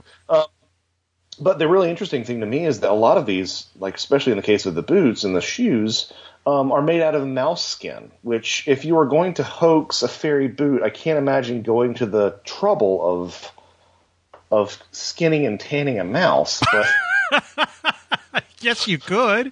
uh, yeah, I guess so. Um, but uh, First yeah, so thing I do, man. You know. Yeah, it's just just still a tiny stretching out the tiny little mouse skin on a tiny little rack to let it dry in the sun. Fine mouse leather. Uh, yeah, so it's it's it's and and you know for somebody like me who doesn't believe that there is, um, or who doesn't attribute uh, to the idea, or doesn't really believe that there is necessarily an objective reality of of uh, of you know what these things because I do I think that, that there are literally little people running around I don't but at the same time I have to you know th- these these sort of artifacts really do confound me. Yeah, well, you don't know where they come from. It ha- you have no idea, and you know, whatever. It's like saying this is um, what. I'm trying to think of an equivalent uh, uh, in the in the abduction lore or whatever. I, I guess I wouldn't say the alien mummy. I wouldn't say the Atacama, whatever, or even the even the Star Child skull because Well, I it's mean- inconclusive. But implants maybe you know implants or maybe, yeah. The, what what do they call um, uh, relics or holy objects or whatever? What are they called? or Uh, reliquary Yeah, if you if you well, a reliquary is where you keep them, but yeah, like a, that's a bone of a saint or whatever. Um, these are who knows if it's the actual bone of the saint, but the thing is, it's venerated as such, and in that way, it um, reinforces the the lore or the belief or whatever it is. And um, I think there's as much value to that as there is to the skeptical side of that's just a you know a bone or whatever. Um, Said it better than I could. Yeah. Uh, did Jim Boyd tell you his um, fairy sighting story? Uh, no, he didn't. You know, I, I, I was. I, I, I was just got to have him on. I think I just got to have him on the show. I, I would I would eat that up. I would eat that up so much. Um, you know, I, was in a lot of places that supposedly did have fairy lights associated with them. Um, supposedly, you know, uh, at uh, Brú na Bóinne, you know, Knowth, that that the burial mound site, it's very common to see fairy lights around them. Um, Ben Bulben, it's very common to see, you know, or it's not common, but it's it's not unheard of to see fairy lights racing to the top of this, you know, giant mountain. Um, but uh, I never really had a chance to talk to uh, had a chance to talk to, to Jim about that. Yeah, well, maybe I'll just have him on the show to talk about it because I, you know he told me the show the story 17 years ago for Christ's sake. Oh yeah, So- yeah. well, you know, one of the things that It was Talk about basically about seeing a hillside covered with lights going up and down, and they weren't fireflies, and they weren't you know I think it was a cold month and all this, so it's a fascinating story. Oh man, I want to hear that. Um, but uh, you know, I mentioned Knowth and Brú na Bóinne, which is uh, it's a site, it's a burial site um, on the east coast that is um, holds a majority, a majority of the of, of, of Western Europe's uh, Neolithic artwork is at this one site, um, and uh, it's really fascinating for for a couple of reasons. I suppose the first reason, let's you know talk about the artwork, is that the things that you'll see on these stones are you know spirals, triangles, chevrons, circles, zigzag patterns, and you know really. The, the- I remember the guide saying these are these are all images that are commonly reported in meditation or or the achievement of altered states by other means. like, what are you talking about? Other means? Yes. Um, uh, oh no, but, there's a uh, whole body of literature about that, but go ahead. Yeah, oh no, no, to- totally, totally, and it just, it, it, but again, it's something that I knew probably intellectually, but to, to see that and really make the connection, like, yeah, and they're all UFO shapes too, you know, it's, I think it's interesting. Oh yeah, Um, well, there's tons of those too. So you know, what's that connection besides? Oh, it's aliens from the Neolithic period. Well, Right. Yeah. you know, go ahead. Well, well, and and uh, and the other thing that really, the thing that really drove home for me because you know you hear about fairy forts and and and whatnot. You, you, they seem to be mystical places, but they they are unambiguously, 100% unambiguously man-made structures. Um, generally Neolithic or early Christian structures, and uh, that I think that it is underappreciated how much of a connection there is between the fairy faith and the dead. I mean, you know, Adam's question about like what were the fairies, it, it, it becomes difficult after a certain point to differentiate the fairies from from the dead. And you will often find stories where people are taken to fairyland and they will see their deceased neighbors or it's a deceased friend or loved one that tells them to not eat or drink the food while they're in fairyland. Um, and if you look at you know sort of the descriptions of some of these fairies, um, you know it's often said that they were bloodless or that they uh, that they had you know a sickly pallor or you know that, that idea of the wizened face and the like appearing as a bog person. Like they sort of have this sort of this sort of cast of appearing as the dead. So you know, I part of me wonders if we're. I mean, as as as silly as it kind of sounds, part of me wonders if we're not just dealing with like the world's most fleshed out and robust ghost phenomena, um, or at the very least, you know, this psychopomp idea that because it, it because it does seem like there are some some entities that are described that are so bizarre that they can't be shoved into the idea of you know of, of spooky ghosts, but the, the thing that I, I became wondering, and I, I bring this up because you know now the Brú na Bóinne site that I mentioned. Oh, you're cutting out. Is uh, an incredibly well. Oh, sorry. Hello, hello, hello. You're there. Hello. You're go ahead. I'm sorry. You cut out for like three seconds. That's okay. Um, you know, I, I mentioned this site, Brú na Bóinne, um, the uh, the sort of uh, site that has all this artwork is first and foremost a uh, a burial site. It's a burial mound. Uh, It's a, it's a it's a tomb. Um, and so, I mean, it brings up so many questions. Like, are there discrete psychopomps that are interacting with you know the deceased at these sites? Are you know these what we perceive as fairies actually ghosts? Um, were these sites that were picked out because they were at certain intersections where these sort of phenomena can manifest, or is it because, or you know, which came first, the chicken or the egg? Was this a special site where this this fort or this mound or this uh, this this um you know this fairy this fairy hill- Structure, whatever. structure, yeah. It, it, was that picked out because it was special? It had some sort of ley line significance. It had some sort of, you know, uh, aspect to it where the veil was thin between our world and the other world, or have the years of of of, of strife and the years of history sort of accumulated around these areas and caused it to become thin, or you know, it Yeah. just it, I think Sounds it- like what the crop circle people told me about making crop circles. They're making temporary temples. That's interesting. That's really interesting. Yeah, go ahead. I, I, I, I didn't recall. I don't. I don't recall you ever saying that. I'm sure you have, but I just didn't. Mm, I'm, I don't know if I have, but yeah, th- their idea was in in in uh, in interrupting you here was that they thought that they were making something just for the hell of it and a, as an artistic thing, and they said people would have experiences there that they did not make up, that were shared by other people, that were objectively confirmed, but other people could see these things happening, like orbs of light or whatever. And they said, like, we didn't, they- we just made the thing. So they created a sacred space or a liminal space by doing this. And when you when you said about you know just through the process of history and things happening that the things just attracted all this um, psychic energy or historical significance, etc., to them, and that they became a nexus in that way. Oh yeah. So yeah, exa- yeah. Put it put it better than I could. um, No, no, No, I I- didn't. Go ahead. um, but I, uh, you know, I, I I think that there is, and I think that the people who are really, I think the people who are really deep into fairy lore realize this. But to most people, you know, number one, they think Tinkerbell, but number two, that even if they can get to that second layer, they very rarely come to the realization that this is as tied to the death as as I as it's apparent as it is. And, and it reminds me again of you know that that famous line that Anne told Whitley. You know, Whitley, this has something to do with what we call death. And I think that uh, Hmm. I think that the there's some- most liminal thing we could possibly you know encounter. Yeah, I mean, yeah, yeah. I mean, um, and uh, well, you know, coming back, I hope I'm not playing my card too much, but like, you know, I think it's interesting. that card.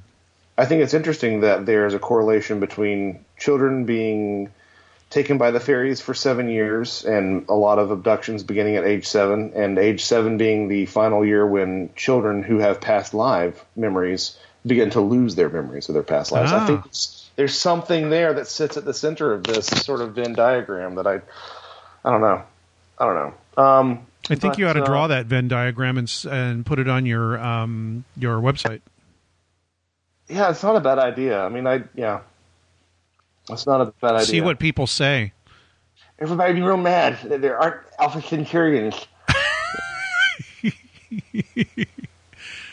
I'll ask one more question from a listener, Jeff. Again, he said, "I'd like to know what he thought was what Josh thinks is the most compelling modern fairy sighting story that he's heard."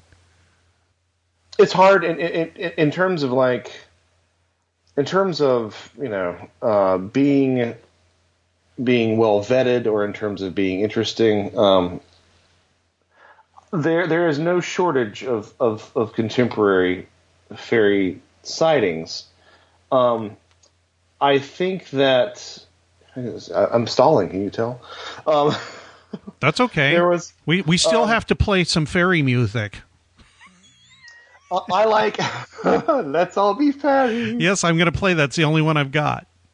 Nice, nice. I have some other. I have some other fa- fairy suggestions too. Please, Um, uh, but go ahead with your compelling uh, well- modern sighting. I think that a lot. I, I'll just, I think that maybe I should say a lot of the compelling sightings that I see um, come from this sort of Labrador region in Canada. Um, that not only you see as documented in that lovely um, documentary that I always cite, you know, the Fairy Faith, which is available on YouTube. That everyone, if they haven't seen it, needs to go see. Oh, you're cutting out again. What was Um, that? But also, you know, as, oh, I said that. I said anybody who hasn't seen that needs to go see it now. Uh, what um, was it? Because You- it's great. Uh, you can find it on uh, it's the it's the uh, documentary "The Fairy Faith" on YouTube. Oh, okay. And a lot of the sightings, in that, in that, a lot of the sightings there come from that from uh, the Newfoundland, uh, Newfoundland, Newfoundland, Canada. Mhm. Um, so I think that there's I think there's a lot of compelling cases that come out of there, and you know, s- sort of piggybacking off that, this book that I mentioned called uh, the, the Good Folk.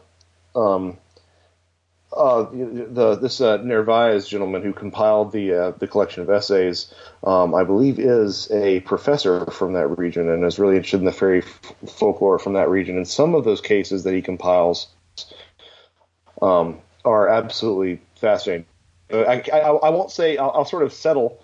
I'll sort of uh, I'll sort of um, a compromise in terms of what, what's the most the most compelling sighting by saying not a specific sighting but a specific area. I think is really ha- has a collection of really really compelling sightings,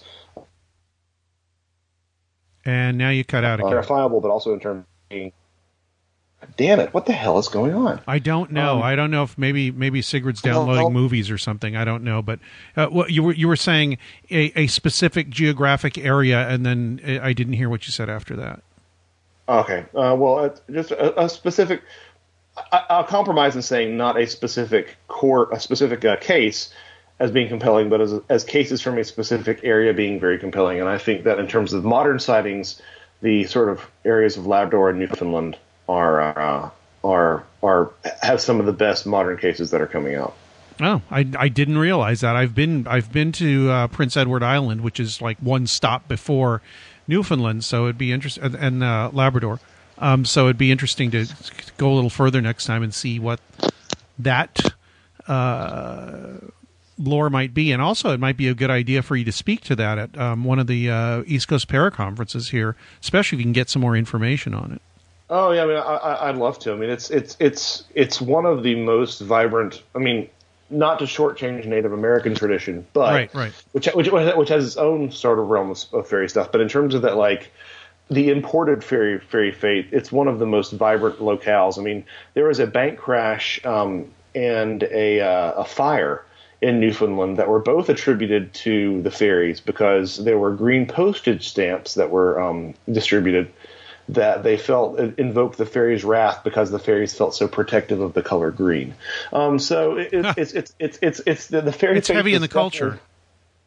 Yeah, I mean it's it's it's definitely alive and well there even to this day in a way that you don't really I, I think see in a lot of other parts of North America. Yeah. Also, it's I think it's a little bit more isolated, and there's less people that are really connected into whatever the greater culture might be telling them to think or believe or watch or whatever the hell. May, you know, I might be speaking out of turn here because I I heard a uh, interview with a guy that was uh, talking to people that lived in like Thunder Bay or something, or way the hell up in the Yukon. Not the Yukon. I'm sorry. Uh, what's that place right in the middle of Canada that goes up to almost the Arctic Circle? Anyway, he was speaking with um, native Canadians or Inuit or something that lived there, and he said that he was talking to this old guy, and he said they all all the kids, not even just kids, that everybody's running around looking at their phones there in the middle Ugh. of nowhere. Because basic, probably because there's nothing to do. That's one of the things. But the the other thing is it's it's destroying the culture. He said there's not really any of that culture left because everybody's all hooked into the internet and into their phones. So I, I honestly think to, to to get all curmudgeonly, I honestly think that aspects, not even of of uh, of the internet, but aspects of like the smartphone uh, obsession might represent an insurmountable challenge for culture and humanity. Honestly, yeah, I would Um, agree with that. so that's a cheery way to end it. no, that's not it. That's not the cheery way to end it because we're going to end it with um, I hope a song that I can find on YouTube that you want, uh, uh, a fairy song, and then I'll. you know what? If it's a if it's a better one, maybe I'll play the "Let's Be Fairies" first. It's Oh, I love I love the Let's All Be Fairies. I don't even know where I found that. I've had it around for I've had it probably for ten or twelve years. You've you've heard the, the Laughing Gnome, right? Yes. Okay, you you might have been the one that, to, to to point that in my direction. Mm, I don't know if I have. Um, wasn't that Bowie did that too? Yeah, it was an early Bowie with like this giant bassoon solo. Yeah, exactly. Uh, and then there's there's Pink Floyd's The Gnome. You've heard that, right? Mm, probably, but I don't remember it. What album was it on? Uh, Piper at the Gates of Dawn or something? Yeah, Piper. Yeah, Piper at the Gates of Dawn. Yeah. Oh, okay, okay. Okay. So Well- e- either one of those two? Uh, I mean, yeah. There's also if you if you want to get a little bit more oblique. Um, Always. th- well, I'm all about oblique, man. Well, this still is, but this still isn't like you know, this still isn't like deep cut weirdo music. But um, I, I mean, it's oblique in terms of the fairy theme. Um, the uh, song "Underground" from Bowie's soundtrack for Labyrinth. Uh, you know, Labyrinth, of course, is basically like probably in a lot of ways, and I have I have a blog post talking about this, but probably in a lot of ways, the most you know uh, fairy fairy faith, faithful uh, film. Say that ten times fast. Um, fairy faith faithful film uh, to have come out, but uh, his song "Underground" features uh, you know well number one it's about the underground. Um, right. and uh, it's a song about. Uh, uh, there's a line in there that you know it's it, it's it's only forever, not long ago, not long at all, which is a sort of a little missing time thing. No, I don't Yes.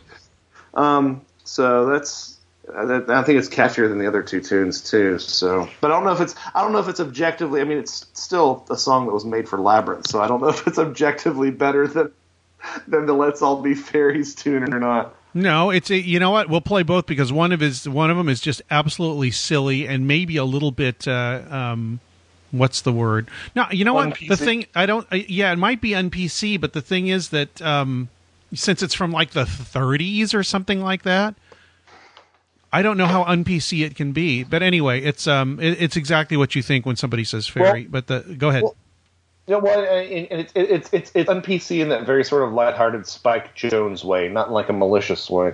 Oh no, I don't think it's malicious at all. Dep- it's, I get everything depends on your point of view. But anyway, so maybe here, let's all be fairies first because it's a little silly. By the Durium Dance Band. No idea if that's a real Duran Duran. What? No, no, Durium. D U R I U M. No, not the Duran Duran Dance Wait, Band. dur- wait, durian like the fruit? No. No, not that stuff. Durium. Maybe it's the Delirium Dance Band, and I just typed it in wrong, or wherever I got it from, typed it in long, wrong. So probably we won't say anything in between because we've got you know uh, uh, enough time to play. Um, uh, Let's all be fairies and underground uh, in sequence. So I guess I will say thank you so much for spending the time and answering questions that I hope the listeners didn't hear anywhere else and things we talked about.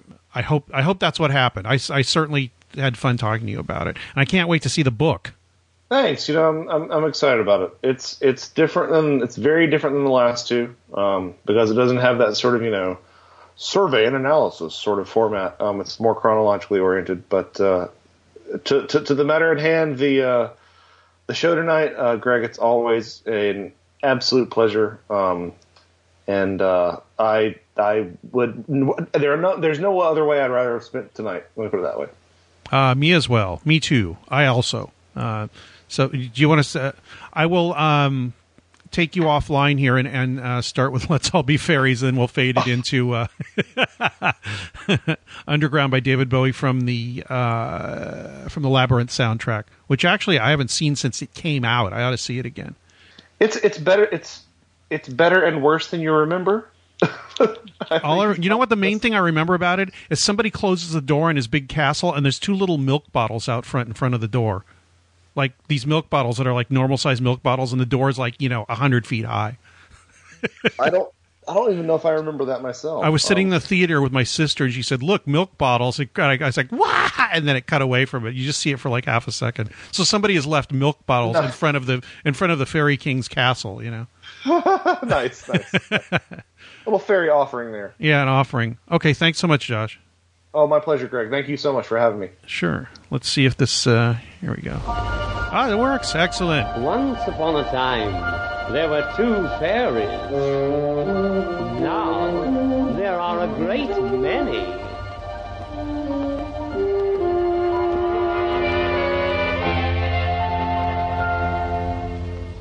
Do you believe in fairies and the stories that never grow old? There are fairies at the bottom of the garden. That's a tale we've all been told. Let's Think of those childhood days. Then go back to our baby ways and let's all be fairies. Tinkle, tinkle, crash, crash, crash. All dance around and go crazy, waving a buttercup and daisy. We'll go winsy, wansy, on tiptoe we'll say dash, dash. Let's all be fairies. Tinkle, tinkle, crash, crash, crash. Ding dong, ding dong. Fairy bells are gaily ringing. Ding dong, ding dong. Everybody's gaily singing, dancing round the moonbeams. Da da da da da. Hear our fairy footsteps. Here we are. Two great big burly boxers were engaged to appear in the ring. Said the slosher to the slogger, I won't hurt you if you don't hurt the old thing. When we're in the ring tonight, listen why we should fight. So let's those be fairies. Tinkle, tinkle, crash, crash, crash. Don't get annoyed if I shove you. You can't imagine how I love you. We'll punch flimsy, flimsy. You go out when I say dash. Let's both be fairies. Tinkle, tinkle, clash, clash, clash. Ding dong, ding dong. Fairy bells are gaily ringing. Ding dong, ding dong. Everybody's gaily singing, dancing round the moonbeams. Da da da da da da. Hear our fairy footsteps. Whoops, here we are.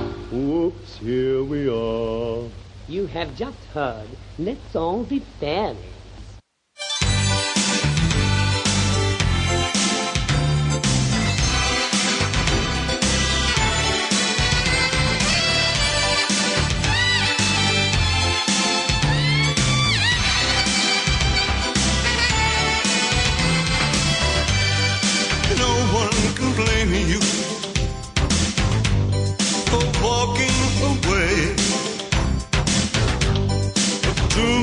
Much rejection, no love injection. Life can be easy. It's not always well. Don't tell me truth hurts, little girl. Cause it hurts like hell. But down in the underground, find someone true. Down in the underground,